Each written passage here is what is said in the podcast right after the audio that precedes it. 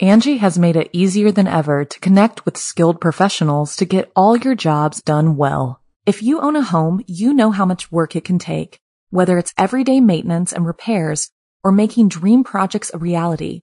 It can be hard just to know where to start, but now all you need to do is Angie that and find a skilled local pro who will deliver the quality and expertise you need.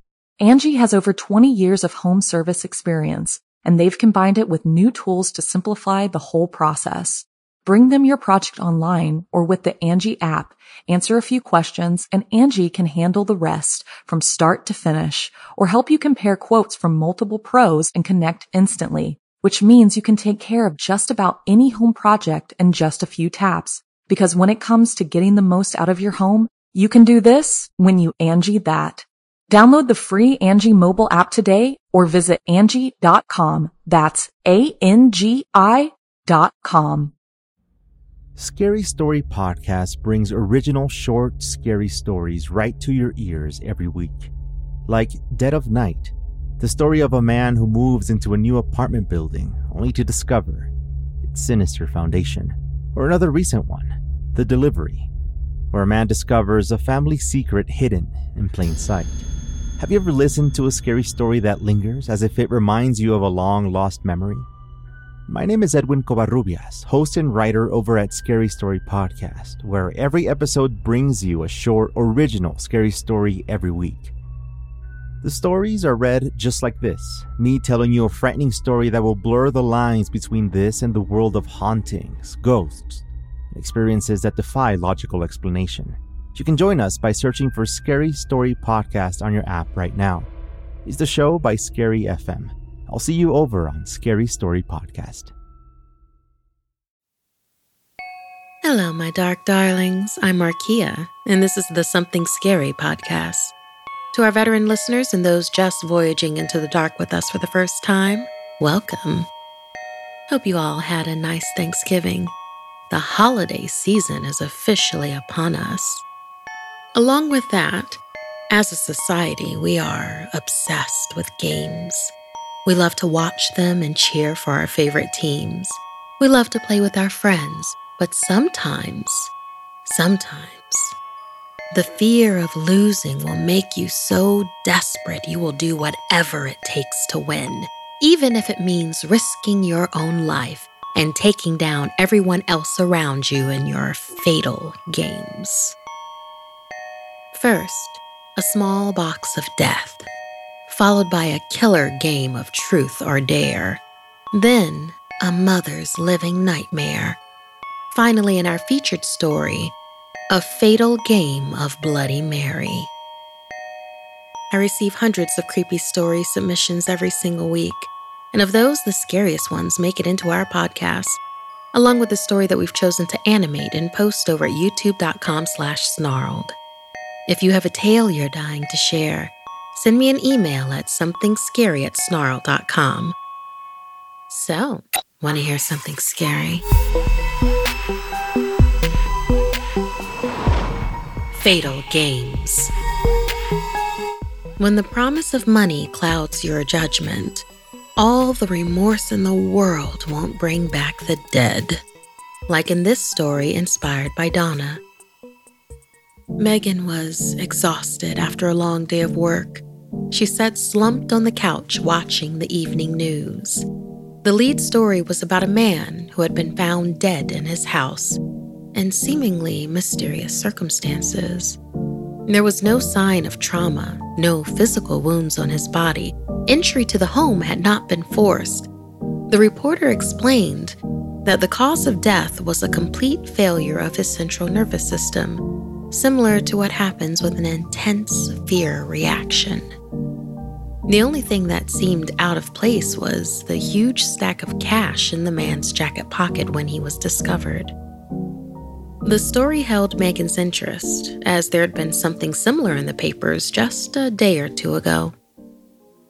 She was about to tell her wife Keandra about the bizarre similarity when she heard a knock at the door. It was almost 7 p.m. They weren't expecting anyone, and Keandra was upstairs getting their daughter ready for bed.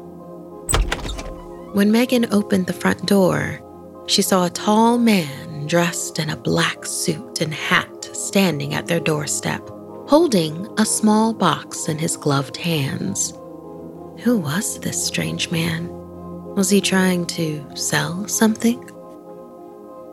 The man quickly placed the box in her startled hands as he intensely looked at Megan. One of his eyes was green, the other was blue. Listen carefully. I will not repeat myself, the stranger instructed in a smooth voice. This box is very special. If you were to open it, you would find a lever with two labels pay and return. He tapped the top of the box with a finger. I will leave it with you for 24 hours. Within that time, you must make that choice pay or return. Megan glanced down at the small box. It looked okay, made of wood and painted white. If you choose return, I will reclaim the box and you will never hear from me again. However, if you choose pay, a person unknown will die. Megan gasped, but the man showed no emotion as he added, But you will earn $10,000. He lowered his mismatched eyes, hiding them under the rim of his black fedora. That is all. Now I will leave you to make your choice. He turned on his heel and melted into the darkness of the night. Megan was baffled, but took the box inside. She walked into the kitchen where Keandra was warming some milk. She explained the strange encounter. Keandra examined the box. It was completely normal, made of plywood, white inside and out with a little black metal lever. Two small brass plaques read Pay and Return, as the man had indicated. Keandra questioned if it was even real or just a prank as they debated their choices. They didn't want someone to die, but $10,000 would help with school and medical bills. They could really use the money, and for all they knew, the unknown person in question could be sick already. They made their choice, held hands, and pressed the lever towards the little plaque that read, Pay. The next day, when Keandra was finishing up homework with their daughter, Megan was pacing around the den when, just before 7 p.m., there was a knock at the door. She rushed to open it and found the same man in black attire with the chilling green and blue eyes. I see you chose pay, he said nonchalantly. Here is your payment, as promised. He pulled a large stack of money out of his pocket and placed it in Megan's hands. Now, the box, please. Megan returned the strange item and the man left without another word. She shut the door and walked into the den, money in hand. Part of her was in shock that it had actually happened, and she was also feeling anxious as she turned up the volume on the TV. Right on cue, the newscaster began to report about another mysterious death. A healthy young lady, Alexandra Cliffside, had died unexpectedly in her house with no physical injuries and no signs of forced entry to her house. It seemed, like yesterday's victim, she had died from fright. Yet again, the only evidence of any interest was a money clip loaded with $100 bills in her bedside drawer. The total was calculated as exactly $10,000. A lot of cash for a kindergarten teacher. Her daughter's kindergarten teacher. Megan's hand flew to her mouth to stifle a scream. She looked at the wad of banknotes still in her other trembling hand. They'd let their desire for money get in the way of a human life. Unknown, had meant they couldn't choose. Not that they wouldn't know the person who'd been chosen. The much loved teacher who just happened to be in possession of exactly $10,000. Megan suddenly understood with terrifying clarity what pay meant. There had been an undisclosed caveat. She was now intrinsically part of the game. The next person to choose pay would set the ball rolling. An unknown pool of victims who had also chosen pay before her. And now Megan was part of that deadly lottery. Nothing in life is free. Thank you so much, Donna, for inspiring this gambling horror for us. How about you, listener? Would you choose pay or return? Have you ever made a decision you deeply regretted but couldn't change? Would you make a deal with the devil to get what you want? Angie has made it easier than ever to connect with skilled professionals to get all your jobs done well. If you own a home, you know how much work it can take, whether it's everyday maintenance and repairs or making dream projects a reality. It can be hard just to know where to start, but now all you need to do is Angie that and find a skilled local pro who will deliver the quality and expertise you need. Angie has over 20 years of home service experience and they've combined it with new tools to simplify the whole process. Bring them your project online or with the Angie app, answer a few questions and Angie can handle the rest from start to finish or help you compare quotes from multiple pros and connect instantly, which means you can take care of just about any home project in just a few taps. Because when it comes to getting the most out of your home, you can do this when you Angie that. Download the free Angie mobile app today or visit Angie.com. That's A-N-G-I dot com. The Angie's list you know and trust is now Angie, and we're so much more than just a list. We still connect you with top local pros and show you ratings and reviews, but now we also let you compare upfront prices on hundreds of projects and book a service instantly. We can even handle the rest of your project from start to finish. So remember, Angie's list is now Angie, and we're here to get your job done right. Get started at Angie.com. That's A N G I, or download the app today. It is often the people we assume are the toughest who crumble first in the face of real danger. Like in this story inspired by Rohit. Bala was unpacking his suitcase, ready for his stay and training at the Sri Lankan Military Academy. He'd been allotted Barracks 9 along with three other cadets Subu, Ravi, and Vavan. The mornings were usually spent with physical tasks and tactical maneuvers, and the nights were full of tired snores and aching grunts. After a month, Bala had gotten used to the routine and started looking for ways to enjoy the spare time in the evenings. He usually played cards with his buddies in the barracks, never noticing that the nights in the camp were eerily quiet. Everyone was too scared to leave the barracks after dark, fearful of patrolling guards, so they'd say. But one evening, during a wild game of truth or dare, Bala and Subu were dared by Ravi to fill their bottles from the water supply at the very back of the camp. Bala was reluctant, but Subu quickly agreed. He didn't want them to look like cowards. They tiptoed out quietly.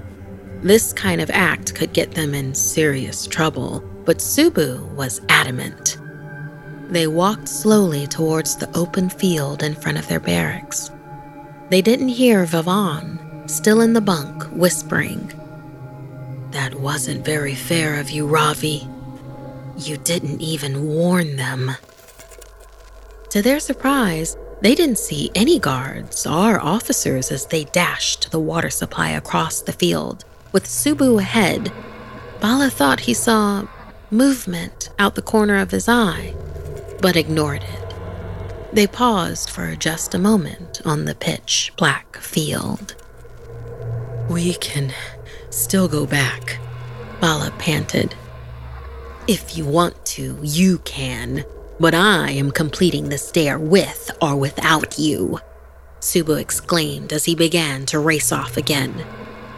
Bala realized he was too scared of being reprimanded and hurried back to the barracks where, to his dismay, a guard was already waiting. He caught a hold of Bala and shouted at him, Where have you been? Where is your friend? Bala was trembling as he whimpered, The far corner water supply. The guard's expression changed from anger to fear as he let go of Bala and sped off. Bala entered the barracks not sure of what had just happened. His fellow cadets stood around, looking forlorn. We're sorry, said Vavan with remorse. We didn't think you'd go. That water outlet, it it's out of bounds at night for a reason. It's dangerous. What do you mean? Bala asked, thinking of Lyme disease and leeches. Ravi looked uncomfortable as he explained, and it was nothing like Bala could have expected. The water supply was in front of an old burial ground that ran behind the camp. Apparently, the pipeline for the water ran right through the cemetery, and it was believed it acted as an outlet to the unrested spirits that roamed the grounds. The camp was protected by a holy white line that had been blessed, but the water supply was just outside the protective line, and if anyone reached it unprotected at night, then they would be at the mercy of whatever spirit came across them. Bala couldn't believe what they were saying. It had to be a prank. Suddenly, there was a banging on the door. Silence. Then Subu's voice calling, I'm back. Bala was filled with relief that his friend was safe. He moved to open the door, but was stopped by Ravi. Bala looked behind and saw terror etched upon his fellow cadets' faces. Ravi shook his head, begging him not to open it. The banging grew louder and louder. Open up, the voice demanded, sounding far less like Subu now. Then the banging stopped abruptly. They breathed a short lived sigh of relief as mere seconds later something far worse replaced it a growl. They huddled together, whimpering, but the noise started moving. Growls from the left, then the rear wall, finally, from outside the open window. With a sudden movement, something jumped inside the barracks. The cadets screamed in unison. Whatever this thing was now, it was no longer their bunkmate, Subu. He'd been transformed. Now, with skeletal limbs, dragging its feet unnaturally behind, it was covered in torn clothes like rags. With torn skin and bloodied hands, strands of straggling hair partially covered its face, Peering intensely from that hair were bright red eyes. Bala bolted for the door, rushing out to find several officers standing in front of the barracks. He ran over to them, crying wildly, There's a monster inside. The officers surrounded him, blocking his path. He looked up in confusion and then dread. There was that same look of hollowness in their eyes, their red eyes. Bala turned around to see more red eyed officers approaching him and even more cadets following behind. Subu had unwittingly crossed the white line, breaking the protection for the entire camp. Once he'd stepped over the sacred marking, he'd allowed his body to become a vessel and opened the veil. Decades of wraiths and lost souls had been freed, and those souls and wraiths were hungry for the human experience. With so many vessels at hand, they were possessing them all.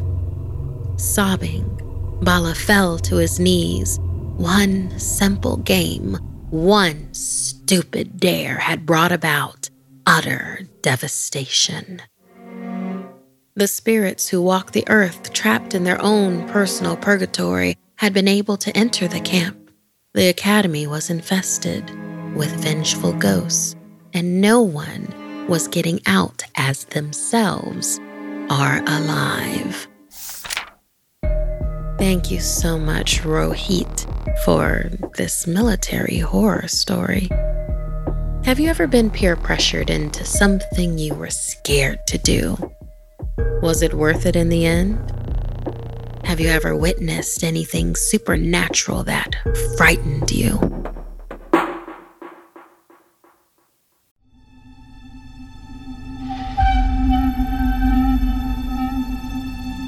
It's time to turn off the lights and turn on the dark. this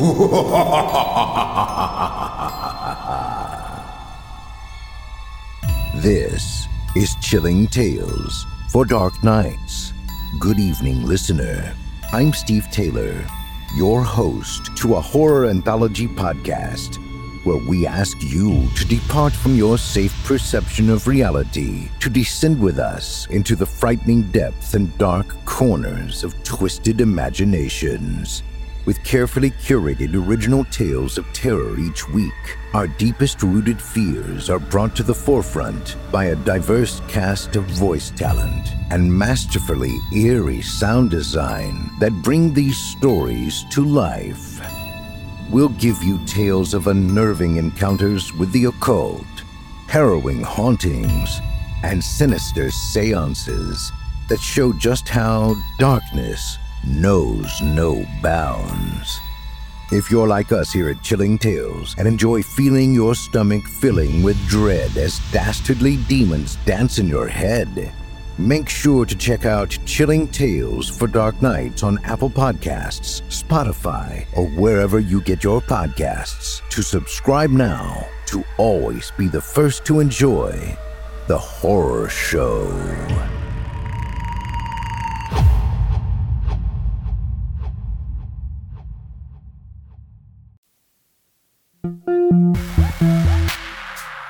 A parent does what they can to make good decisions for their children.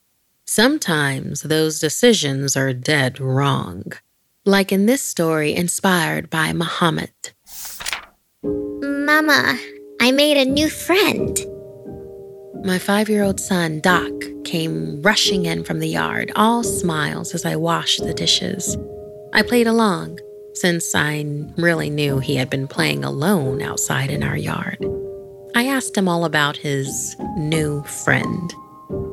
His name is Laughing Laurie, and we are gonna be best friends. As Doc ran to grab some more Legos, I wondered for a moment at the odd choice of Laughing Laurie as a name for an imaginary friend. But seeing how happy my son was, I let it go. That night, I had a terrible dream. I was at a carnival. Creepy music drifting through the air. I'd lost all my friends and was alone inside of the big top, the largest tent where all of the big shows occurred at any circus or carnival. All of a sudden, shadows of circus performers surrounded me. Then I realized in horror they weren't performers, they were kids, and they were all horribly mutilated and I woke up, sweating. As I glanced at the alarm clock to check the time, I was surprised to see one of Doc's favorite stuffed animals on the pillow next to me. How had it gotten there? Honey, did you leave one of your toys in Mama's room? I asked the next morning, making waffles for breakfast. Doc shook his head. It wasn't him. Laughing Laurie had put it there to watch me. Watch over me. That's sweet, I replied. No, Mama. to watch you. This pattern of behavior continued over the next couple of weeks. Being a single parent forced to work from home during COVID restrictions, Dak being entertained was a godsend, even if things did keep going missing, especially from the kitchen. When I asked if he knew anything about it, Dak told me Laughing Laurie is funny, but his jokes can be kinda mean. I was also suddenly suffering from occasional night terrors, and funnily enough, they were always about the circus. One afternoon, after a particularly bad night, I realized to my chagrin I had dozed off at my work table. Dak. I called out to him, but there was no answer. I ran into the yard. No sign of him. Racing to the front of the house, I saw him sitting on the stoop, crunching something in his mouth. Dak, I called, running over to him. What are you doing out here, and what on earth are you eating? Candy, Mama, Dak replied as if I should have known. from Laughing Laurie. Dak had never lied to me, yet I knew this couldn't be true. So I panicked, making him spit it out and empty his pockets. As we went back inside, I tried to get the truth out of him, but he was adamant the candy was from his imaginary friend. Later, as I stared at him, now playing on the floor with his toys, I could hear him humming. He was humming the song from my carnival nightmares. Things came to a head when I came down the next morning to discover every one of our tropical fish were dead. Floating in the tank with them were hundreds of the same candies Dak had been eating. Terrified that someone had been in the house, I called the cops and asked our neighbor Rhonda if she could look after Dak for a while. The police came, but found nothing untoward, just a tank of dead fish. They collected the candy to check for poisons, but along with the fact that there was no culprit and no obvious sign of a break in, my worries weren't high on their list of priorities. That night, I set up Dak's old baby monitor and slipped a kitchen knife under my pillow. Despite the police's reassurance, something had overloaded the tank with candy, and it wasn't me. Could Dak have done it, or was it something else? Around 4 a.m., I was woken by the sound of static on the monitor, sounding like heavy breathing, moaning. Grabbing the knife, I raced into Dak's room and froze. My heart broke in two as I took in the devastation. My little boy was laid on the bed, ripped apart, limb from limb. His gut had been torn open, organs discarded on the carpet below, and in their place were hundreds of little candies. I screamed in anguish, still unable to move. Then I heard a noise from beside me, coming from the closet. Frozen with fear and grief, I just about managed to turn my head. There, just outside the closet, was a figure. Small, yet oozing with menace. It moved awkwardly, and as it shuffled into the light, I thought I might pass out. It stood around four feet tall, dressed in black and white rags. On top of raggedy, greasy, straw like hair sat a tiny pointed hat. Its face was stark, except for the white and red clown makeup around its eyes and mouth. A mouth stretched into a malicious grin, exposing yellowing, sharp teeth. It rocked back and forth as it moved, limbs dangly as it reached out towards me. Pop goes the weed.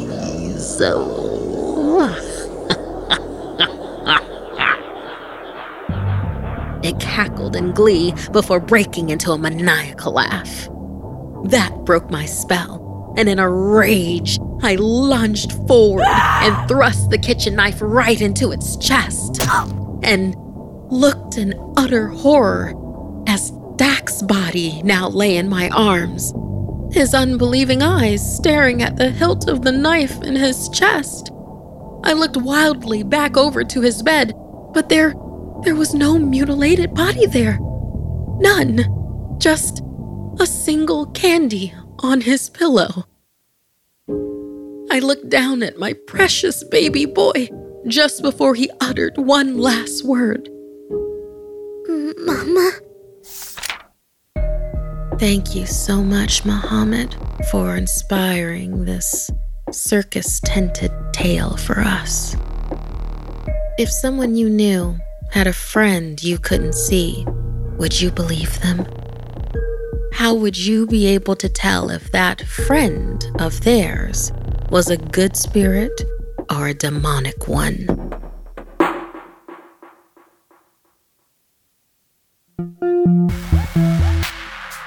There is something about the idea of summoning spirits and communicating with the other side that gives us a thrill. But by the time we stop to think about what happens after we actually do that, the damage is already done. My friend Zamani and I were hanging out in my house one evening while my parents were at my brother's football game. We finished up a game of patchwork when she exclaimed, Lissy, we should play Bloody Mary. She was into all those creepy pastas and urban legends, but games like trying to call forth entities like Bloody Mary, where you chant into a mirror, scared me. Even the possibility of seeing Bloody Mary in the mirror, or worse, being dragged inside of it, was terrifying. But then she double dog dared me, so I had to accept. We headed towards the bathroom, her slippers slapping next to the squeak of my wheels against the hardwood floor. Stopping by the bathroom door, Zamani picked up the wooden cross on the wall next to a family portrait. You'll have to move that for now. There's no way Mary will come with that there. I took the cross from her and put it in the nearby linen closet. I slowly opened the bathroom door, as if I expected Mary to be there, waiting for us, wielding her axe. My heart was already thumping. We entered, closing the door without turning on the light, so we were in total darkness. Facing the large mirror over the sink, we held hands and chanted, Bloody Mary, Bloody Mary, Bloody Mary, 12 times. We paused before the 13th, which would complete the incantation. I whispered, Do we really want to do this? Sense Zamani's grin as she laughed and cried out, Bloody Mary! And nothing happened. We waited. Still, nothing. Relieved, I swiveled back for the light switch when Zamani grabbed me and whispered, Lissy, she's here. But there was nothing in the mirror, or at least it was too dark. I couldn't even see our reflections. I flipped on the light, looked back into the mirror, and gasped. Zamani didn't look like, well, Zamani. In her reflection, her eyes were black, soulless orbs freckled skin now sickly looking and flaky, and that smile, more like a grimace stretching across her face, almost reaching her ears. Gone were her jersey and cutoffs, replaced with an ill fitting white dress. White, but stained with vast and ever growing patches of red blood. I screamed in panic. The door wouldn't budge. I looked at the thing in horror saw it whip its head to me. I began to sob, sure I would die of fright if it didn't get me first. And then I bolted upright in my bed, as if ripped from a nightmare. It was nighttime. Had it all been just a dream? Despite my fear, I knew I had to check. As I headed to the hallway bathroom, I stopped by the linen closet, chilled to find the cross in there. I rehung it, angled inside, closed the bathroom door, and turned on the light. Psyching myself up, I turned around and stared into the mirror, only to see my so called bad dream replay in the reflective surface. Zamani with black, soulless eyes the maniacal grin stretching her face, the blood stained clothing. I froze in terror, transfixed. Only this time at the end, my possessed friend stabbed me in the back, literally. I slumped forward, scrambling for purchase on the counter, expecting to see blood, feel pain. There was nothing, only shock, as I rubbed my eyes, and the vision was gone. The mirror only reflected my own terrified face.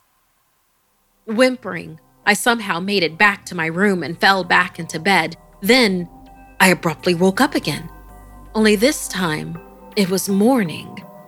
The smell of coffee and pancakes from the kitchen, my parents and brother getting ready for school.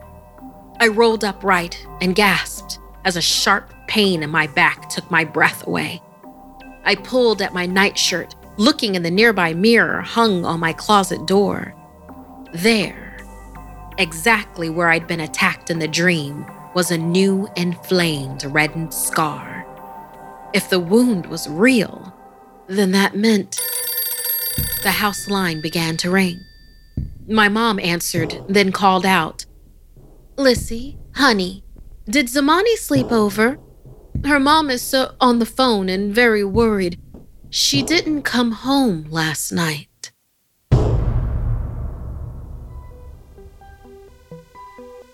This week's podcast stories were edited by Markia McCarty, Janine Pipe, and Sarah Lukasiewicz. Narration by Markia McCarty.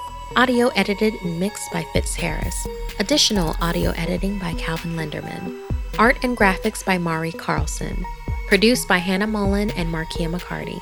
Music by Sapphire Sandalo and Calvin Linderman. If you have a story you'd like to submit, send me an email at somethingscary at snarled.com. Don't forget to watch the video version of Something Scary over at youtube.com slash snarled. And if you'd like to support the show and everything we do at Snarled, join our Patreon at patreon.com slash snarled.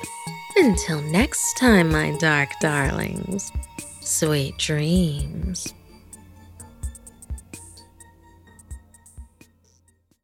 Angi has made it easier than ever to connect with skilled professionals to get all your jobs done well. If you own a home, you know how much work it can take, whether it's everyday maintenance and repairs or making dream projects a reality. It can be hard just to know where to start, but now all you need to do is Angi that and find a skilled local pro who will deliver the quality and expertise you need. Angi has over 20 years of home service experience and they've combined it with new tools to simplify the whole process. Bring them your project online or with the Angi app, answer a few questions, and Angi can handle the rest from start to finish or help you compare quotes from multiple pros and connect instantly, which means you can take care of just about any home project in just a few taps. Because when it comes to getting the most out of your home, you can do this when you Angi that. Download the free Angi mobile app today or visit Angi.com. That's A-N-G-I dot com. You can live out your MasterChef dreams when you find a professional on Angi to tackle your dream kitchen remodel. Connect with skilled professionals to get all your home projects done well. Inside to outside repairs to renovations. Get started on the Angi app or visit Angi.com today. You can do this when you Angi that.